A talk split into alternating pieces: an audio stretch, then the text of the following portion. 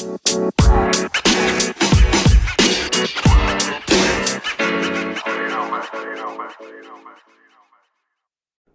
to the Strength Talking Shop podcast. I'm your host, Matt Smith. We talk all things strength, coaching, fitness, nutrition, powerlifting, strongman. If it involves a barbell, we're going to talk about it. We are presented by Optimum Nutrition Athletics. We all know that protein is the key to muscle recovery, and Gold Standard's best selling 100% whey protein provides 24 grams of protein that mixes easily using just a glass and spoon. Gold Standard 100% whey is made in their state of the art facility.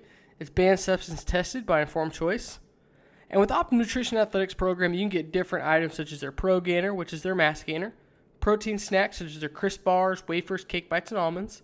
And after dominating the sports and nutrition industry for over 30 years, newly created Optimum Nutrition Athletics brings that same trust and quality that knows how to put convenient options for protein in the hands of athletes who desire to become bigger, stronger, and better at their sport. If this is something that you're interested in and getting into your facility, reach out to Dave Harvey of Optimum Nutrition Athletics. Down in the show notes, he's got his email. Dave and the team at Optimum Nutrition Athletics are absolutely amazing. They'll get everything that you need. I use their products every single day. I use the Gold Standard 100% whey for my post workouts. If I need something quick for protein on the go throughout the day, and also if I need to grab a snack, I'll just grab one of the almonds, uh, some of the cake bites, and then also the crisps. Absolutely love the crisp and the almonds. So make sure you reach out to Dave Harvey of Optimum Nutrition Athletics, and thank you for being our sponsor.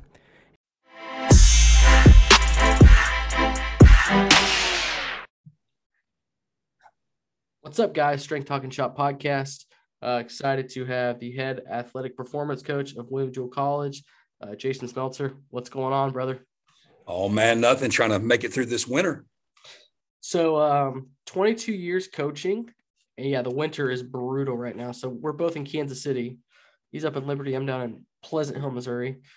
And uh, we got like, I don't know, a couple inches of snow, some ice. Sucks up here. But, anyways, I'm, I'm glad to have you on, Jason. Did you have a good Christmas, good New Year? I did, man. Got got a chance to go back down to Oklahoma City, uh, where where my family's still at right now because they haven't made the transition up. I got a son that's graduating from high school there in Edmond, Oklahoma, and then when he graduates, me and my wife will be empty nesting. So um, she's going to make her way up here to Liberty, Missouri, and uh, we'll get we'll get life started up this way. And then I was down in Monroe, Louisiana. That's where I'm from. That's where my wife's from. So we were down there, and then I had to make it back a little early to beat that that that snow before it came in. And uh, but I had a great Christmas, man. Great New Year, great Christmas, good family, good friends. That's what it's all about, right? Yeah, hundred percent agree, man. My son, he's 13 months old. We got another one up here coming in a couple months, and it was pretty cool to see him get to open those presents on Christmas mm-hmm. morning. You know, it's just really, it's just wild to see, man. But mm-hmm. you know, it's 2022. What are the uh, kind of goals set for the the William Jewell Athletic Performance? Man, we're we're making progress. You know, I mean, obviously, um, the biggest thing is, you know, I think probably the most important aspect that we can get through to our athletes, our student athletes here at William Jewell, is you know they obviously want to be great in academics here. Yes. You know, and to get them to understand that you can be great in academics and you can be great in athletics, yep. and um, to try to push that through the mentality of these athletes, it, it's kind of gone well so far. Now, I mean, I'm not saying it's it's moving at light speed, but to to get people to understand that you don't have to choose one or the other to be great at. You just have to have great time management skills. And then you've got to want to be competitive in the classroom and you got to be want to be competitive on the on the field and whatever that takes for you to to be competitive whether it's in the classroom extra study time you know tutors whatever it may be same thing right um, on the athletic side of things, it's extra work. It's pushing yourself in the weight room. It's how much faster can I get? How much more explosive can I get? Um, and and who do I have to help me do that? And we've got a great strength staff here to help our athletes um, continue to progress in athletics. And I'm I'm real happy about that. Yeah, progressing forward, I think it's important to all be in a cohesive unit, like you talked about with your staff and everything like that. I know you guys have gotten some awesome new equipment too as well, which always helps for sure. But when you talk about like building the athlete at William Jewell, right? You and I we were talking beforehand for shoot 45, 50 minutes, whatever it was. Right. We're, you know, we were talking about building discipline, building that autonomy in the weight room. Like for you, how do you build? I guess we should go back to the culture side before anything. Like, how do you start to build that culture? Because you've only been at Jewell, what, six, seven, eight months, something like that? Right, right. You know, it's about coaching the standard. First of all, you got to be what you say you are. You know what I'm saying? Yep. And you, you know, I, I just, I'll never forget that when I was a young coach, um, I was, I was, I had a, my head football coach at one point had told me, he said, look, you're either work with enthusiasm or you're fired with enthusiasm. And Lou Holtz said that, right? And so um, I, that's always stuck with me. It doesn't it doesn't mean that you have to be a rah rah guy. Um, even though you know I'm high energy, um, I'm very vocal, um, I'm very positive for the most part, mm-hmm. unless there needs to be something handled. Um, but the I think the most important thing is give energy to your athletes for them to give energy back, right? And so you know, you've got to be the standard every day. You cannot walk in the weight room yawning. I don't allow our athletes to yawn um, in the weight room. I don't allow them to yawn in front of me. In fact, I tell them, I say, when you see me yawn, then you are okay to yawn. And you're not going to see me yawn unless you're in my apartment at 9 30 at night watching TV. It's not going to happen. So, you know, I think that, and, and, you know, I've had athletes argue with me about the science behind yawning and so on and so forth. I don't care, you know, because it, it and it's in the book, um, The Way of the Samurai. Um, yawning is bad form in front of people. And that's that's a translation, obviously.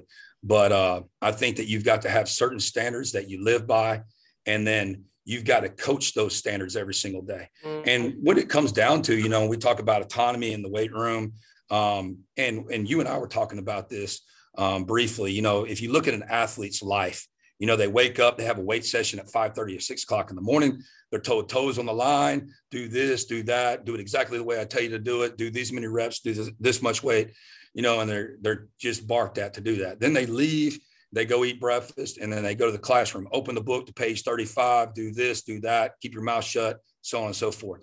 Then they go out to their sport practice later on that day, and they're told, hey, we we talked about this on film. Why'd you not do it exactly the way do it exactly the way i asked you to do? So there's not a lot of autonomy. So as strength coaches we go hey we want to create a free thinking athlete. So we're going to give them some autonomy but just like we talked about in raising kids you know you're raising your kids and i'm raising my kids my kids are pretty much grown now.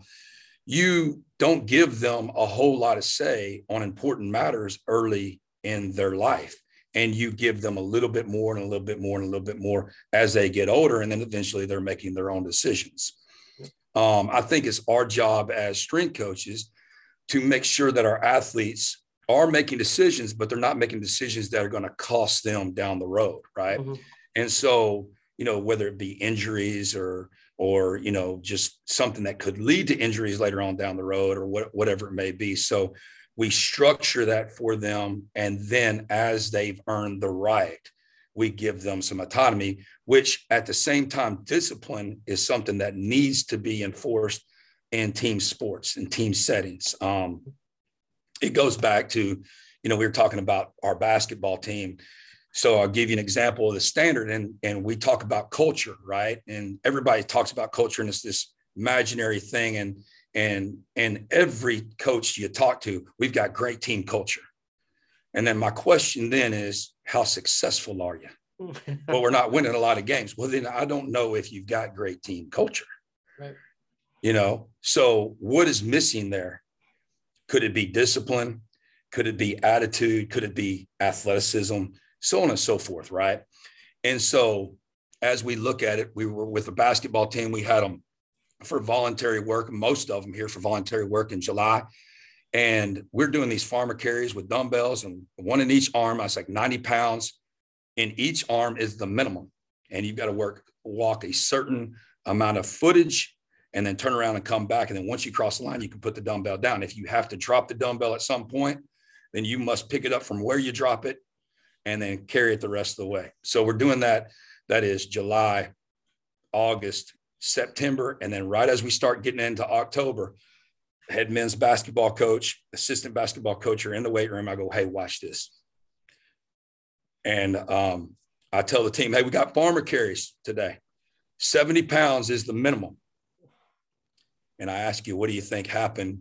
And you said, well, probably they went to 90 pounds. And I was wrong. And you're wrong. Because anytime you drop the standard, you got to understand that some athletes aren't willing to meet that standard every single day. And that just tells you that culture is not something that once you got it, you got it. It's it's an undulating process, right? Mm-hmm. It's got mm-hmm. its peaks and it's got its valleys, right? And when it's in its valleys, it's up to the strength coach and the coaches and the athletes. And now when I say the athletes, the team leaders, the ones that are most invested to get the get their culture out of those valleys and back to the peaks. But you got to understand that it is going to it is going to waver some, and you've got to be looking for those those signs. And so, um, some of the athletes made comments to some of the other athletes that were going less than 90, like, "Hey, you're just going to pick up that 80," but they weren't saying no. That's not the standard. Right. And so when they got done, I bring them up and I use it as a teaching experience. Hey, what was the standard prior to today on the farmer carries? And every one of them knew what the standard was 90 or nothing less than 90, coach. I go, so then who picked up less than 90? Raise your hand. I said, who saw them pick up less than 90? Raise your hand. Because at some point, these athletes are going to be on the court, yep. right? Or on the field or on the pitch. And there's not going to be a coach out there to be able to tell them exactly what to do at all points, right? Exactly. And so these athletes are going to have to make sure that they hold themselves to the standard. That's not always our job, but it's our job to point out when the standard's not met. Mm-hmm. And so we were losing the game right before Christmas break in basketball, men's basketball, and uh, losing to a team by one point at halftime that we should be beating fairly easily. And that was brought up by our head foot, our head basketball coach in the locker room back in October we dropped the standard, or the strength coach said nothing less than 70. Well, the standard was 90. What are we doing right now with our gameplay? Yep. You know, it's less than the standard. We are not, we are not being aggressive. We are not rebounding. We're not passing the ball. We're not running the offense. You guys are not uplifting, up, uplifting to the standard that we have set for our program. And then we go out and win by 25 or 30 points in the rest of the game. But it just goes to show you that the standard is something that we've always got to coach. Is the X's and O's are important, and the science is important. But more importantly, that is understanding the psychological aspect of an athlete and what their mood is for the day, and how do you get them out of that mood. I think that's what separates a good strength coach from a great strength coach mm-hmm. or a poor strength coach to a good strength coach. If you've got that aspect of understanding athletes and understanding what the standard is and setting the standard and setting the standard for growth too, because at some point they're going to reach, they're going to blow your standard out of the water. What do you do? Do you keep the standard the same or do you raise the standard? Right. Mm-hmm. And so, you know, you don't want to have the standard up there, but you, I don't drop my standard from one institution to the next institution. Mm-hmm. My standard is the same. But once we start winning national championships here at William Jewell, and we will, then what does the standard need to be at that point? Right. You know, do we increase that standard? Do we just leave it right where it's at? Because I promise you, they ain't doing it at Alabama. You know, look at every single year, they just keep boom, boom, boom, boom. Right. More and, and more. Increasing their standard as they go. Exactly. Of what they're looking for, the type of athlete they're looking for. They're increasing their coaching ability. They're increasing um, player productivity the best way that they can. Exactly. And when you look at that from a team standpoint, culture. I mean, culture drives everything, right? You got to right. have that chemistry. You've got to have that culture. I, I I've always thought if you can have a team that maybe is not as athletic as the other team, but they've got the culture and they've got the the right game plan, they could win and beat that team that's a little bit more with the athleticism and stuff like that. You see that. Well, look at the bowl. Time. Look at the bowl games. Yeah. I mean, there's there's teams that you look at the matchup and you go, oh, this should be a blowout, and all of a sudden somebody beats somebody that you weren't expecting. How does that happen? That happens with discipline. That happens with culture. That happens with X's and O's, obviously, too, as well. Absolutely. But I mean, it happens. I mean, you uh, you may have seen it back in 2018. I mean, when I was at University of Central Oklahoma, we beat Northwest Missouri. Oh, that's right. Yeah, yeah, yeah, yeah. I mean, I don't know if we were more talented than Northwest Missouri that year. They went on and went up to playoffs. We didn't. Right. But that day we were we were more disciplined, we were more focused, um, we were fast and strong, where we weren't getting just blown off the ball like we had in the past, um, and our kids believed. Yeah, I mean, look at I mean another great example is March Madness. You see the two beat or the 15 beating the two seed, right? Right. That should not be happening, but maybe they're because they're playing a 15 seed. Oh, this will be an easy win, right? We'll just kind of coast through this game. Next thing you know, you're in a nail biter and you're down three points with 30 seconds left, and you're like, "How the hell did we get here?" Right. Well, what you allowed yourself to get there by not rebounding the ball in the beginning half of the game, getting fouls around the game, you know, whatever that is. That came down to back in October, November of the season when you weren't doing the little things right.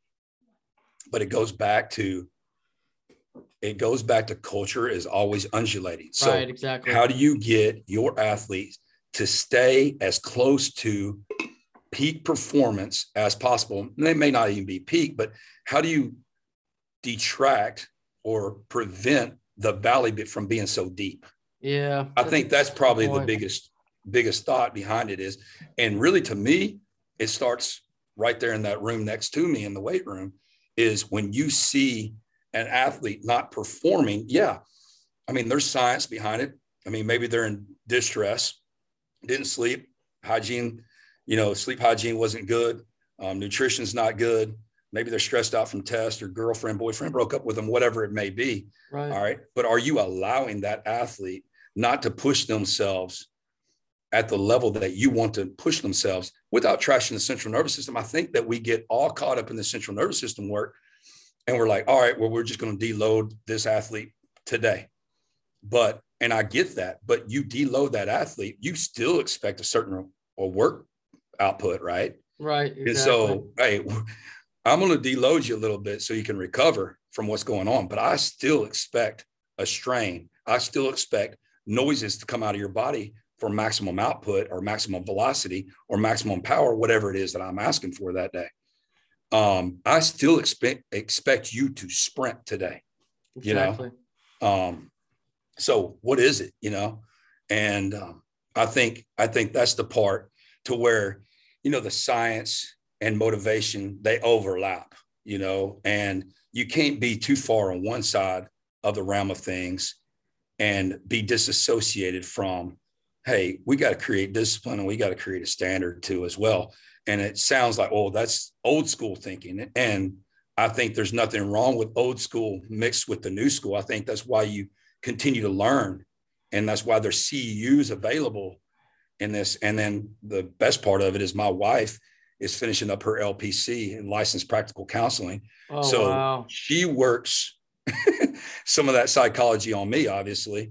And so I'm I'm learning from her on, you know, how to overcome some of the things that that we have and and the and youth today. I mean, they're going through a lot more than what we ever had to go through growing up. So um, but how you still get the most out of that athlete for that day.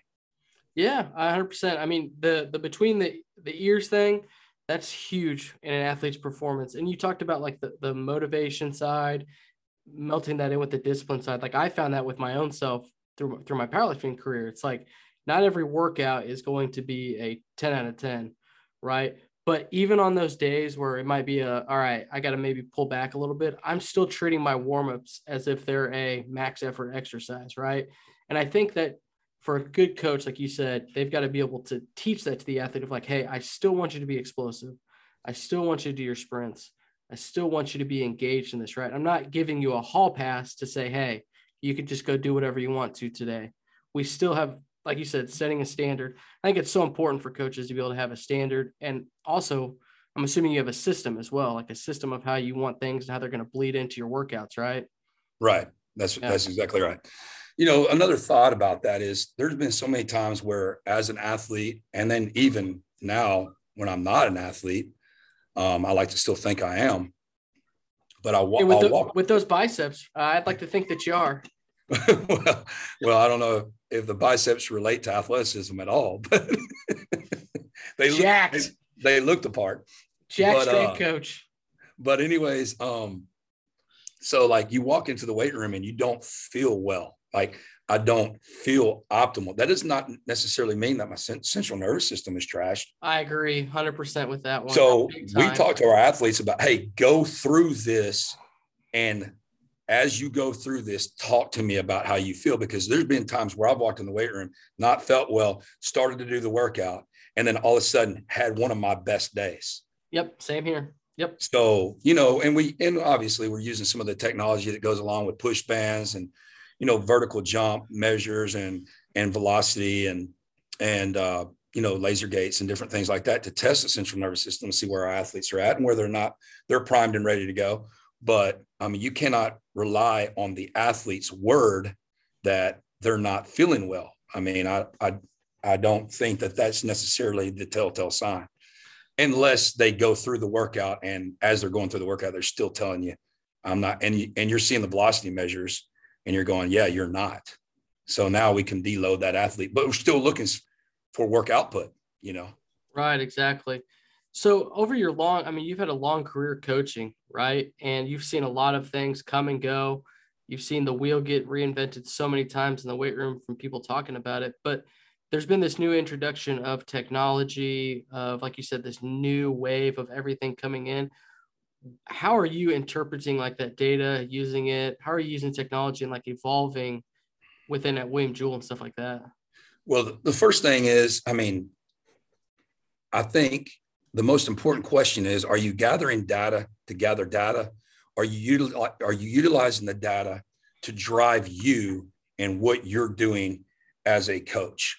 I think that's the pro- most important way to use data is it drives you not not to prove you're not trying to prove what you're doing is working. Mm-hmm. Because you can skew the data to show everyone hey i'm my program works and i'm not really changing anything so like when you're putting together you know all your cycles and you're doing it for a year long you might have you know i'm doing this at this point this and this point and whatever but then as you use the as you use the data and look at it, you're going, hey, man, we're, you know, we're not increasing maximum effort very well, or we don't have good power output at this point. I thought would be better.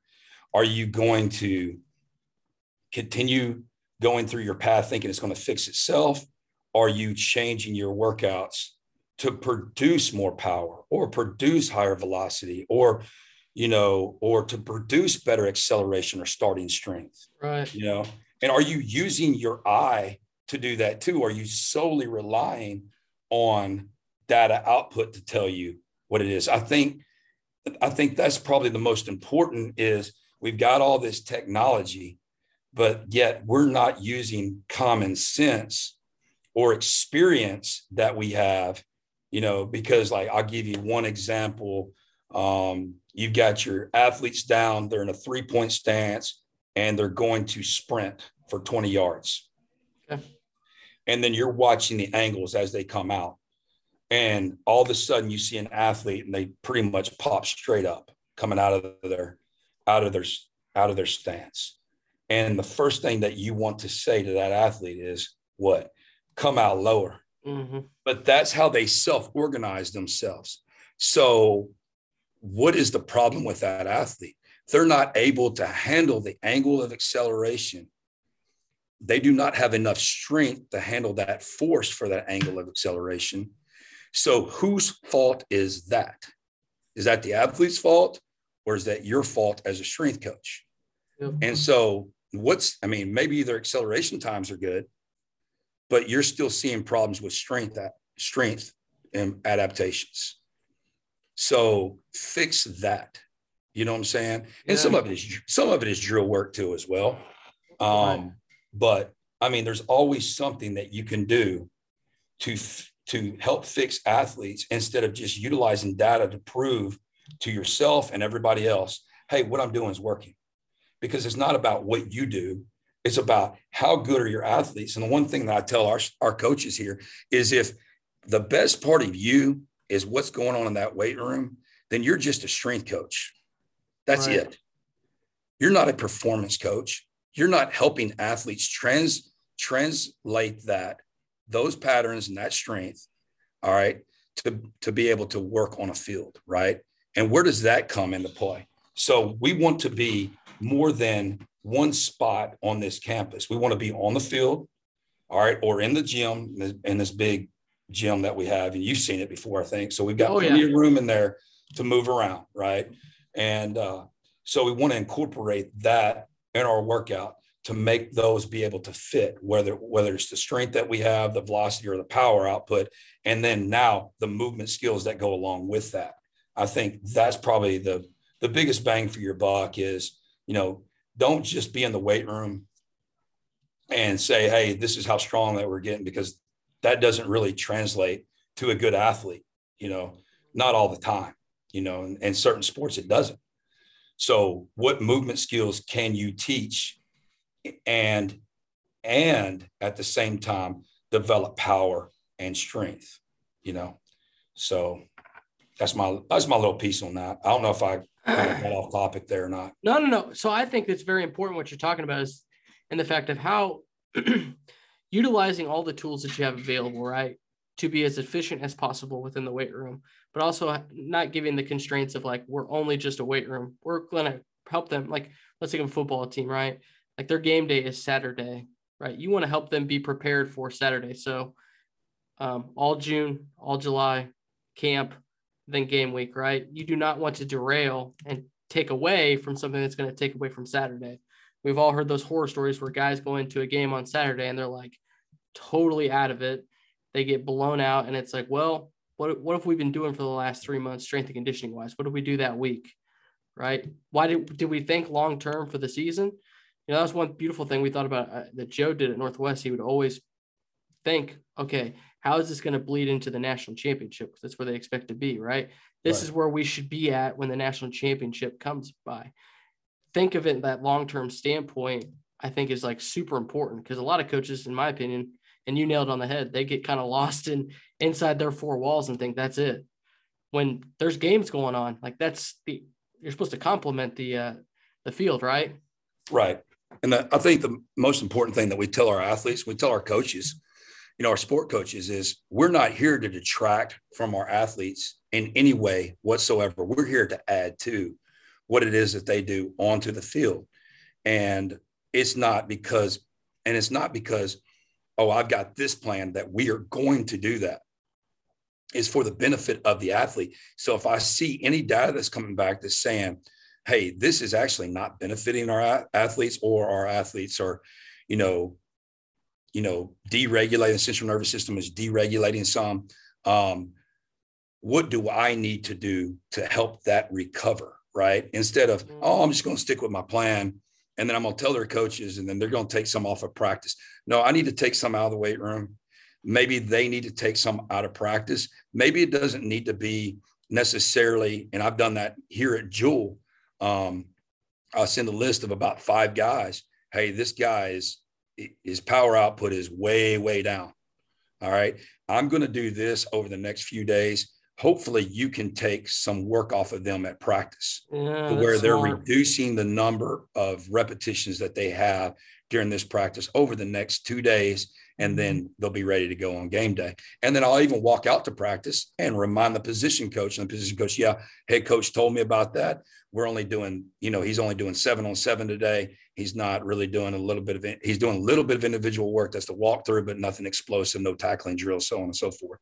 So they've at least got a plan to help that athlete recover. And so I think at the I think with uh, it, it, it's a I think you have to have a good relationship, a good rapport with the athlete. You have to have a good rapport with the coaching staff, and they got to believe in what you're doing. And I think the data helps drive that a little bit because if you just walk into a sport coach and go, I think or I feel, mm-hmm they're going to tell you, hey, take a hike, right? Right. But exactly. if you go to them and you've got you know graphs and you've got charts and you and you're showing an athlete where they were at a week ago to where they're at today, and then you're going, look, look what that means, and it's and it's in a in a picture, so coaches can understand it, right? And they're they're going, oh my goodness, that's a big drop off. Well, what do we need to do? Now they're more willing to listen to you in that. So I think that's where we get the data. Data needs to drive us as strength coaches, but it also needs to be something that you're able to convey to the athlete themselves and to the sport coach to get the best for the athlete. It's not what the coach wants on the practice field all the time. Mm-hmm. And it's not what I want in the weight room all the time. Do you think because you've been a sport coach over your time frame, you're able to maybe better articulate those conversations with the sport coaches? Because I think you nailed on the head. Like that's if you don't have that communication set aside, like you're going to have a very big uphill battle and being able to to drive that forward. Yeah, I think I think because I've been in the meetings, I've I've recruited athletes, you know, I've been on the field um, in in the competition as a sport coach, and that doesn't necessarily mean just because I coach football, I can better convey that to a football coach. Yeah, but that means because I've been in the arena I can better convey that to a soccer coach. I can better convey that to a volleyball coach. I can better convey that to a basketball coach, even though I've never coached those those sports. Um, I still know the basic fundamental movement skills yep. that those athletes need. I understand what the output is for a competition as opposed to a practice.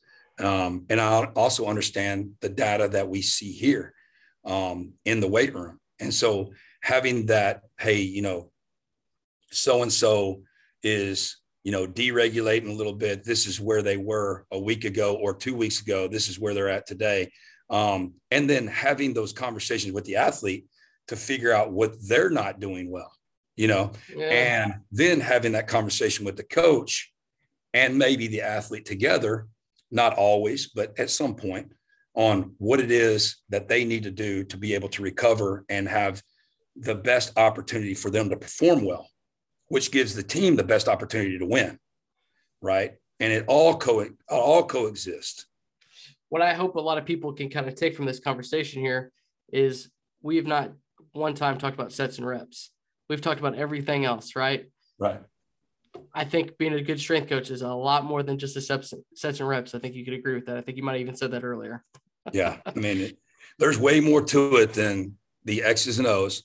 Um, and it's something you and I talked about before we got on the air is I've had, you know, former athletes of mine that have gotten into the strength coaching world and they they ask, you know, questions and they're getting in depth with the science.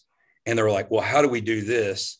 How do you do this? And there's a thousand answers. These, these text messages, I could send them a book, you know, and I'm, and so I'm sitting there going, man, this is a difficult question to ask because I'm not seeing what their athletes where their athletes are at, what their athletes can do, and what this coach himself is doing.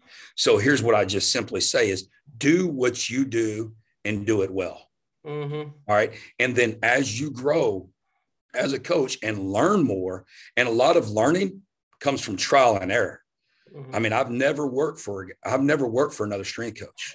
Mm-hmm. I mean, my whole career has been me at 24 years old on your own you know wow. Here, you, you program you do this. Well i can tell you this too. You look back at what i was doing when i was 24 or even 30 years old and and y'all would tear it apart. I tear it apart. You know i'm like dude i didn't know nothing. I still don't know as much as i want to know you know?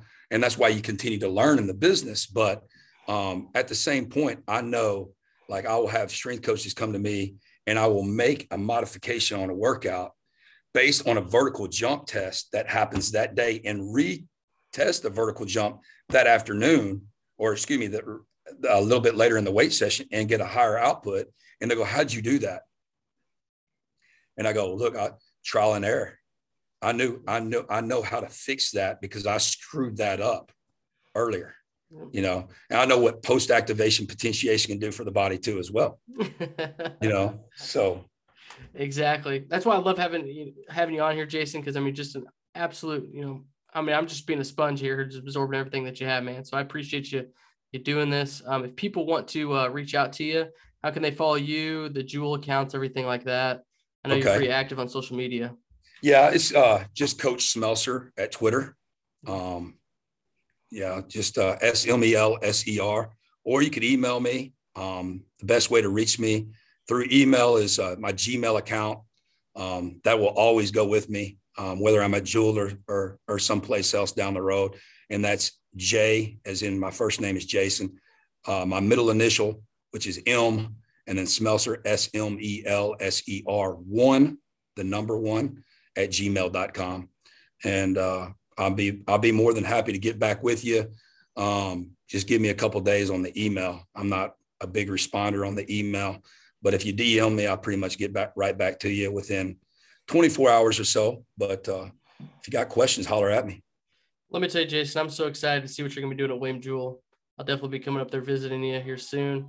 I mean, I'm so pumped, man. I, I like I said, that place has a small place in my heart forever because I loved it going visiting up there when I was a kid in high school and then even in college and stuff like that. So I'm super excited for you, man. I appreciate it. Thanks for having me on. Yeah. Um, William Jewell is a, spe- a, special spot, man. It, it's a uh, it's a unique job. It's it's got its, you know, it's got its uh, uh, difficulties. I think that's the biggest reason why I took the job is if you think you're good, go ahead and prove it, you know, and and and take a job that's a difficult job. But uh, you've got I've got great uh, support here with our athletic director, great support with our assistant athletic directors, our sport coaches. Um, I've got a great staff um, in place. Um, I'm excited about getting two new staff members here this month. Awesome. Um, and so I, I, feel like we're heading in the right direction. And uh, we're starting to win some games in basketball, men's basketball side of things. Swimming's doing great here. Um, powerlifting with Devin um, is starting up, and uh, they've already had a couple qualify for nationals in in their really their first year. Um, wrestling is doing well, especially on the women's side. Cool. You know, and we're adding, we're getting ready to add a couple more sports here, so we'll be up to 24 sports at uh, at Jewell, which is a bigger job for us, right? But uh, we give the athletes what they need the best way that we can. Um, I think if if you want to help athletes, and I think this is probably the last piece that I want to I want to convey to people before I get off is if you want to if you want to help athletes and you want to help them close the gap between being good and great or be great and exceptional um, overnight. It's nothing that you can do in the weight room. It's nothing that they can do on their own um, out outside or on the field or in the weight room.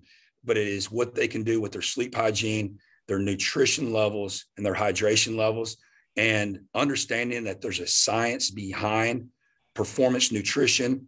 It's not like what we've done in the United States where we just make up a pseudoscience and hey, we're going to know we're not doing carbs or we're going to do all this protein. It's it's about teaching athletes the basics for what they need individually for the sport that they play or the type of athlete they are. And I think I've never had more success than when I helped create that position at the University of Central Oklahoma. I've done that here too at William Jewell. I'm going to have to redo it because I lost my nutritionist. Um, but, uh, but, but we'll we'll figure it out one way or another. But um, I think that's where you get your biggest bang for your buck is really teaching these athletes what recovery is all about you know, and we have these recovery workouts, but that's not necessarily recovery. No. All right. And, and, you know, we, we say that rest, you know, here at Jewell, we'll say that rest is actually uh, a form of training. So when can we find rest? When can we give our athletes rest? You know, and that's, that's difficult during a basketball season. Oh so, man. Um, that's what we're, that's what we're really trying to get through to our coaching staff. Um, you know how, how do we get our athletes to recover in a week where you're playing four basketball games? Educate them for the other 23 hours they're away from you. I think that's, right. super important. Very important. We'll get you out of here. Last question. What are you grateful for? Grateful? Man I, I mean there's just too much. Like i think you know i think the the most important thing is an attitude of gratitude you got to be great. You got to be grateful for your job. You got to be grateful for your family. You got to be grateful for the people that are coming to your life, whether they're a positive influence or a negative influence. Um, you know, I I just think that probably one of the most important aspects that I've learned. Um, and I've been in jobs where I was like, oh, I'm just ready for the next job or the next opportunity, and you're not really grateful for the opportunity that you have in front of you. Right. And and there was one particular job I remember and now I go back to that job, which I spent five years at, and I learned way more than I thought I did, you know, and I can keep going back to that time. And I go, you know what? You should be grateful for that experience, even though it wasn't necessarily the most positive experience in my career. It ended up being one of the best learning experiences in my entire career. And so even when you think you're going through it and you're and you don't feel grateful, think about what it is that you are learning at the time that you are. It's not about the money. Um, even though money is important, I know people say it all the time. You do have to make decisions at some point that are financially um, uh, gives you a financial advantage for your family. But at the same time, it's what are you learning? Who are you coming in contact? Who are you helping? Um, and who is helping you? You know, sometimes I learn more from my athletes than I teach our athletes. And so um, I think when you stop saying my and I, you know, then you're truly grateful, you know, because when, when I look at William Jewell athletic performance, it is not my program. It is our program. It's our mm-hmm. coaches program. It's our athletes program. And so they're invested in it because it's ours, not mine, you know? And so I think that's kind of how you go about being a gracious person, you know, just like I'm gracious for being on the show. Um, you know, and and the real reason I'm not a speaker, I'm not a person that likes to to sit here and talk, you know, about me. Um, I just want to share about Jewell, yep. you know. I want to share about what our athletes are doing and and um, how they're about to be relevant uh, on a national scale here in the next few years. So I'm really excited about it. And at the end of the day, when they're hoisting up national championships trophies, um, it's not because of me. It's not because of our staff. Um, it's because of the work the athletes put in. Yep. You know, and I just want to be a small part of that. You know, in the background. And if you give me a national championship uh, uh, shirt or a hat, I'd be very, very grateful for that. That's all I want. Heck yeah, man. That's the strive for. That's the standard. Right. And on the standard. But Jason, I appreciate you so much for sharing all that information. Again, thanks for being on the podcast. Um, we'll be talking here soon, man. All right, man. Appreciate you. All right, everybody. Stay strong.